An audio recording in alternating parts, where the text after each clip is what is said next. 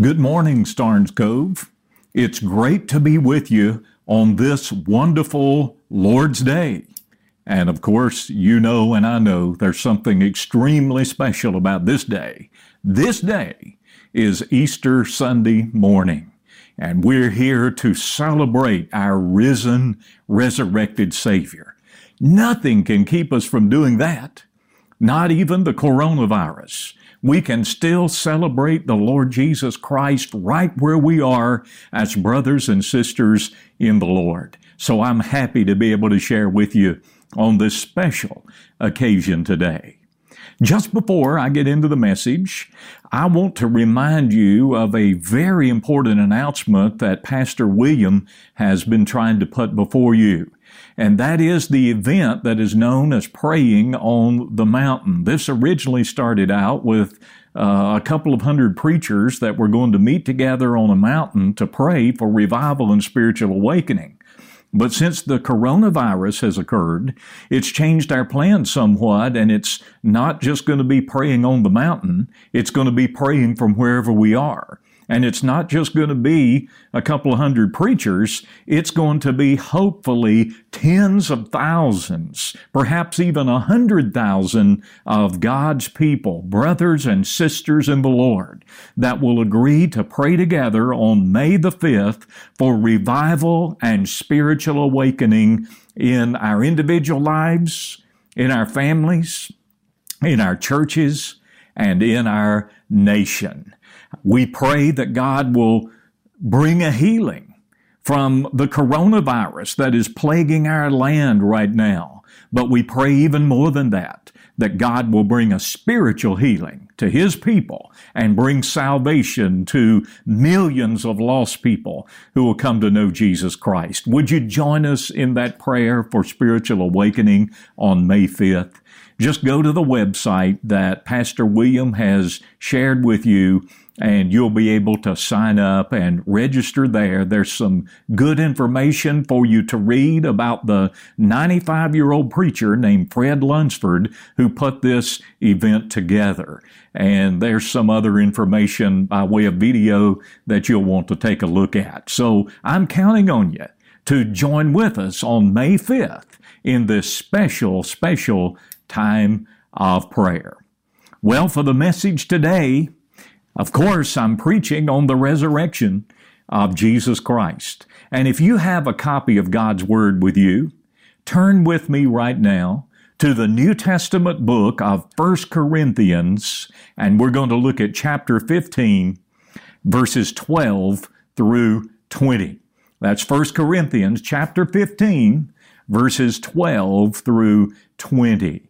And I want to read that passage to you now and then bring a message that I have entitled, What If Easter Never Happened? All right, let's read about that. That's actually what Paul is discussing in this passage of Scripture. What if the resurrection never took place? Where would we be? 1 Corinthians 15, beginning at verse 12. Now, if Christ is preached as raised from the dead, how can some of you say there is no resurrection of the dead? But if there's no resurrection of the dead, then Christ has not been raised. And if Christ has not been raised, then our preaching is without foundation, and so is your faith. In addition, we are found to be false witnesses about God, because we've testified about God that He raised up Christ whom he did not raise up, if in fact the dead are not raised. For if the dead are not raised, Christ has not been raised. And if Christ has not been raised, your faith is worthless and you're still in your sins. Therefore, those who have fallen asleep in Christ have also perished if we have placed our hope in Christ for this life only. We should be pitied more than anyone. And those are the words of the Apostle Paul in the book of 1 Corinthians, chapter 15. What if Easter never happened? Billy Graham once told Time magazine, if I were an enemy of Christianity, I would aim right at the resurrection of Jesus Christ, because that is the heart of Christianity. The resurrection of Jesus is the foundational truth upon which Christianity is built. If you take away the resurrection of Jesus Christ, the rest of Christianity tumbles down like a house made out of cards. What if Easter never happened? Paul addresses that in the passage that we just read. What effect would it have upon us? What impact would it make if Jesus has not been resurrected from the grave? Well, it will impact us in at least three ways that this passage of Scripture talks about. First of all, the first way we're impacted is we must forfeit our message. If Jesus Christ has not been resurrected from the grave, we must forfeit our message. Let's start with me, a preacher of the gospel. If Jesus Christ has not risen, then all preaching is profitless. That's what Paul was talking about in verse 14, and he, where he said, And if Christ is not risen, then our preaching is in vain, and your faith is in vain also, he says. If Jesus Christ is still in a tomb, if he is as dead now as he was when they took him off the cross, then basically for 30 years I wasted my life pastoring churches. I wasted 10 years of college and seminary training. And I've wasted 45 years doing Christian ministry if Christ has not been raised. If Jesus has not been resurrected from the dead, I literally own thousands of books that I need to just simply toss on the junk heap. You see, if Jesus Christ has not been raised from the dead, then I'm wasting my time preaching and you're wasting your time listening. And it would be hard to tell who the bigger fool would be me for preaching the gospel or you for taking time to even listen to it if Jesus weren't raised from the dead. If Jesus Christ was not resurrected from the tomb, the truth is bonnets and bunnies would make more sense than the cradle and the cross as we celebrate Easter. Without a risen Savior, no sermon, regardless of how well it has been prepared or presented, how logical or stimulating it may be, that sermon would not be worth hearing if Jesus hadn't been raised from the dead. It would be empty, Paul says. A little six year old boy complained to his mother that he had a stomach ache. And his mother said, The reason your stomach hurts is because it's empty. You'd feel better if you put something in it. A little while later that evening, the pastor stopped by their house for a visit. And after being greeted by the mom and dad, he came into the living room and the little boy was there and he saw the pastor and he said, Hey, preacher, how you feeling? And the preacher said, I'm not feeling so well. I've got a headache. And the little boy said, That's because it's empty if you were to put something in it, then it wouldn't hurt anymore. Well, Paul is saying that all of our preaching, that all of our ministry would be empty if Jesus Christ has not been resurrected from the grave. Sometimes people communicate some things that they never really intended to say. Have you ever done that? Have you ever just said something and it came out totally different than the way that you intended for it to be. I read about some humorous ads in the newspaper of which people were advertising something and uh, it was just totally different than the way they intended. For example, here's one of those ads earring special. Have your ears pierced and get an extra pair to take it home. Are they talking about the earrings or an extra pair of ears. You can't tell by the way that's worded. Here's another one. Illiterate, write today for some material. If you're illiterate, how are you going to write? And then here's another ad for a dry cleaners. Dry cleaners. We never tear your clothing with machinery. We do it by hand. I'm not sure that I'd want them to do my dry cleaning for me. How about you? And then here's another one. Men wanted for work in a dynamite factory must be willing to travel long distances. well, sometimes we say things, we may even write things that come out differently than we intended for them to be said. But our Lord Jesus Christ, when He spoke, He meant what He said. And you can trust what Jesus said.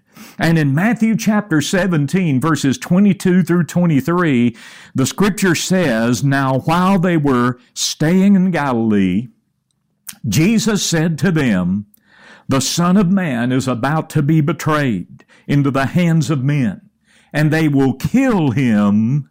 Now get this next part. They will kill him, and the third day he will be raised up.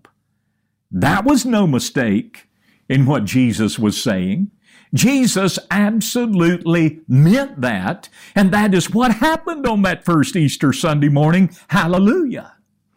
But if it weren't for that fact, oh, it would make an impact. And one of the impacts is that we must forfeit our message as Christians and as preachers of the gospel. But there's a second way we would impact if there had been no Easter. And that second way of impact is we must forget our mission. You see, Jesus has given us a commission, hasn't he? And we call it the Great Commission. And we read about it in Matthew chapter 28 and verses 19 and 20. Let me just read that to you now. Matthew 28, 19 through 20. Go therefore and make disciples of all nations, baptizing them in the name of the Father and of the Son and of the Holy Spirit, teaching them to observe everything I have commanded you. And remember, I'm with you always, even to the end of the age. That's our mission. Our mission is to bring people to faith in the Lord Jesus Christ and then to disciple them to Christian maturity. But the problem is, if Jesus Christ has not been raised from the dead, then faith is totally irrelevant at that point. That's why Paul said in our text in the beginning of verse 17, if Christ is not risen, then your faith is futile. It's worthless. You see, faith is no greater than the object that it is placed in. Now, all the faith in the world will not allow you to be able to sit in a two legged chair. It's just not going to happen, is it?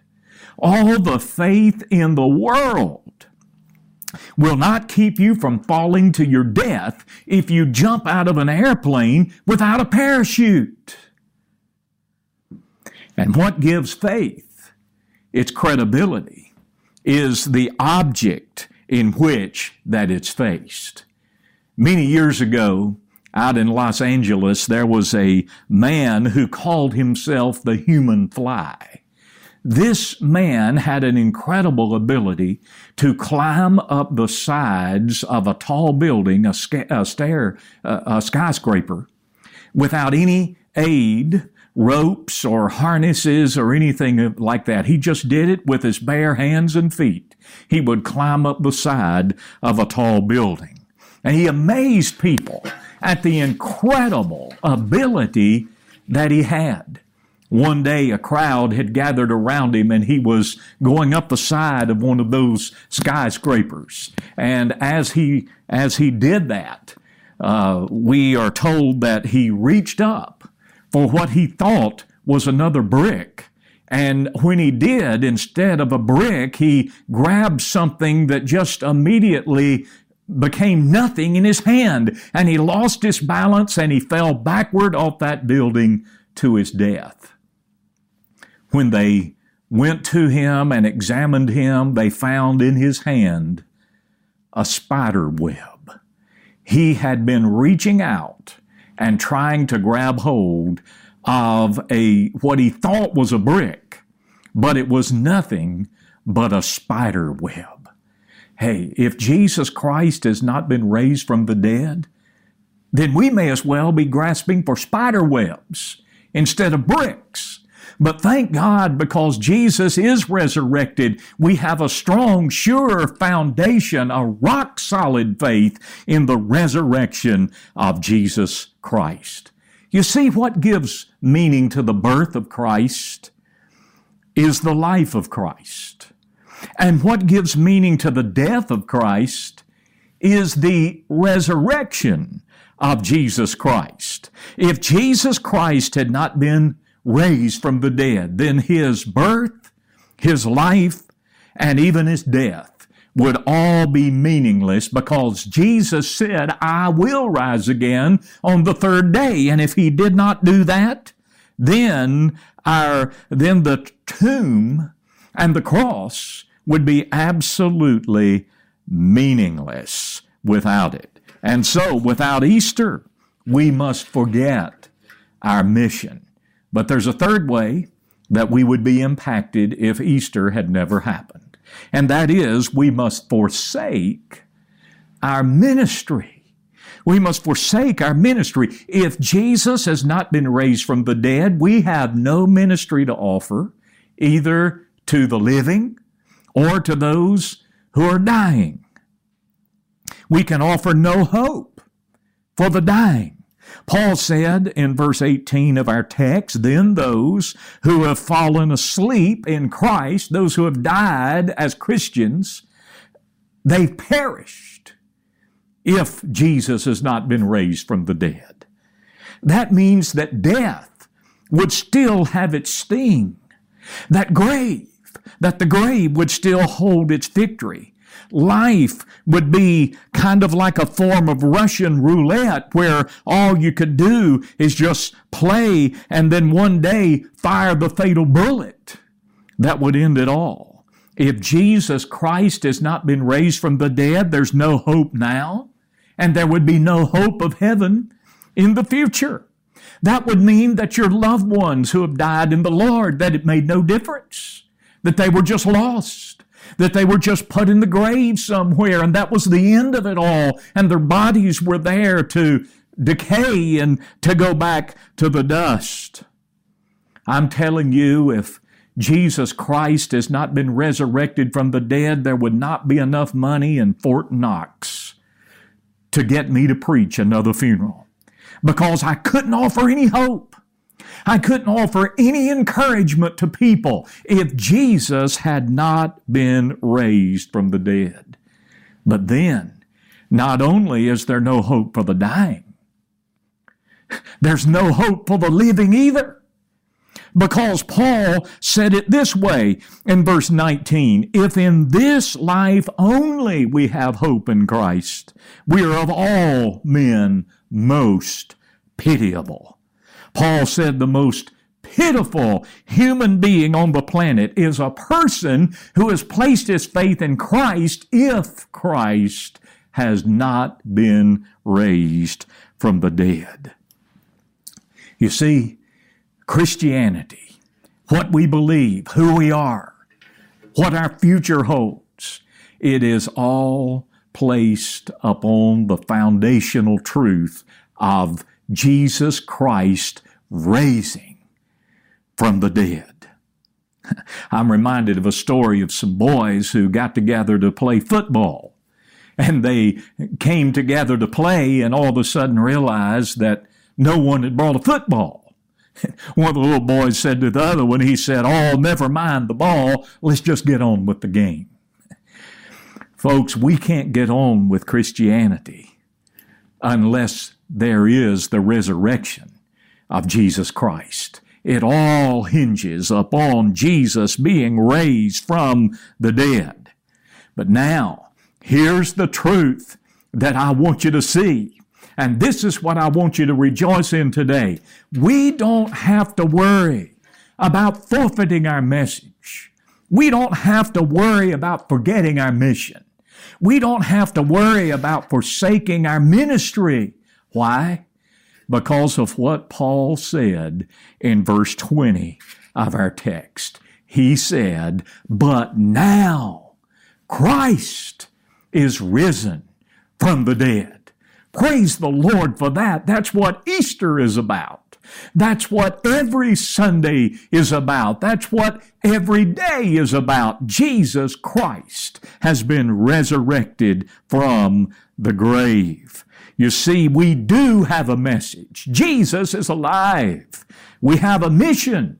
We're to tell people that Jesus is alive and that He can change their lives. And we do have a ministry. Because Jesus is alive, we can offer hope to the living and we can offer uh, life to those who are dying. Arnold Toynbee, the British historian, once said, if the body of one Jew, Jesus Christ, Jesus of Nazareth, can be produced, then all of Christianity will crumble into a lifeless religion. Well, Toynbee was absolutely right about that statement. The only problem is no one has ever found the body of Jesus, and no one will ever find the body of Jesus. That is, unless you look to heaven to the right hand of God the Father, and there he will be, reigning as the resurrected, living Christ forever and forever. You know, as much as I thank God for the virgin birth of Christ, as much as I thank God for the sinless life of the Lord Jesus Christ, as much as I glory in the cross of the Lord Jesus Christ, I have to understand that it is the resurrection of Jesus that makes Christianity absolutely unique from all the other religions of the world. Confucius, he died and was buried.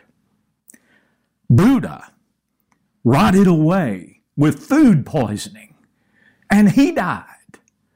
Muhammad died in 632, and his body was cut up and spread all over the Near East. But Jesus Christ is risen from the dead, and on that single statement hangs the hope for the human race, both in this life and in the life that is to come a Buddhist in Africa, was converted from Buddhism to Christianity. And they asked this Buddhist, Why did you change your faith? Here's what he said. He said, It's like this.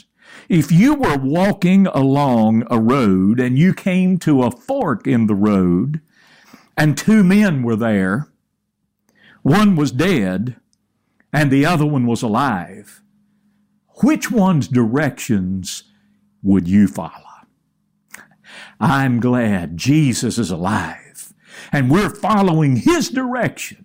We are looking to Him today. And so I'm so thankful today that I have chosen Jesus over a dead Muhammad, a dead Buddha, a dead Confucius. I say loudly and I say proudly, I choose to follow the one who is raised from the dead and lives forever, and His name is Jesus. And if you're not following Him, I pray that you will make a decision to do that right now, that you will pray, that you'll repent of your sins, that you will invite Christ into your life, that you will crown Him as the Lord of your life, and then you will have hope as you live this life. And when you come to the end of this life, you will not have to fear death because Jesus has gone before you and he has taken the sting out of death and the gloom out of the grave. Praise God for a risen, resurrected Savior. We rejoice in Him on this Lord's day. And all God's people said, Amen.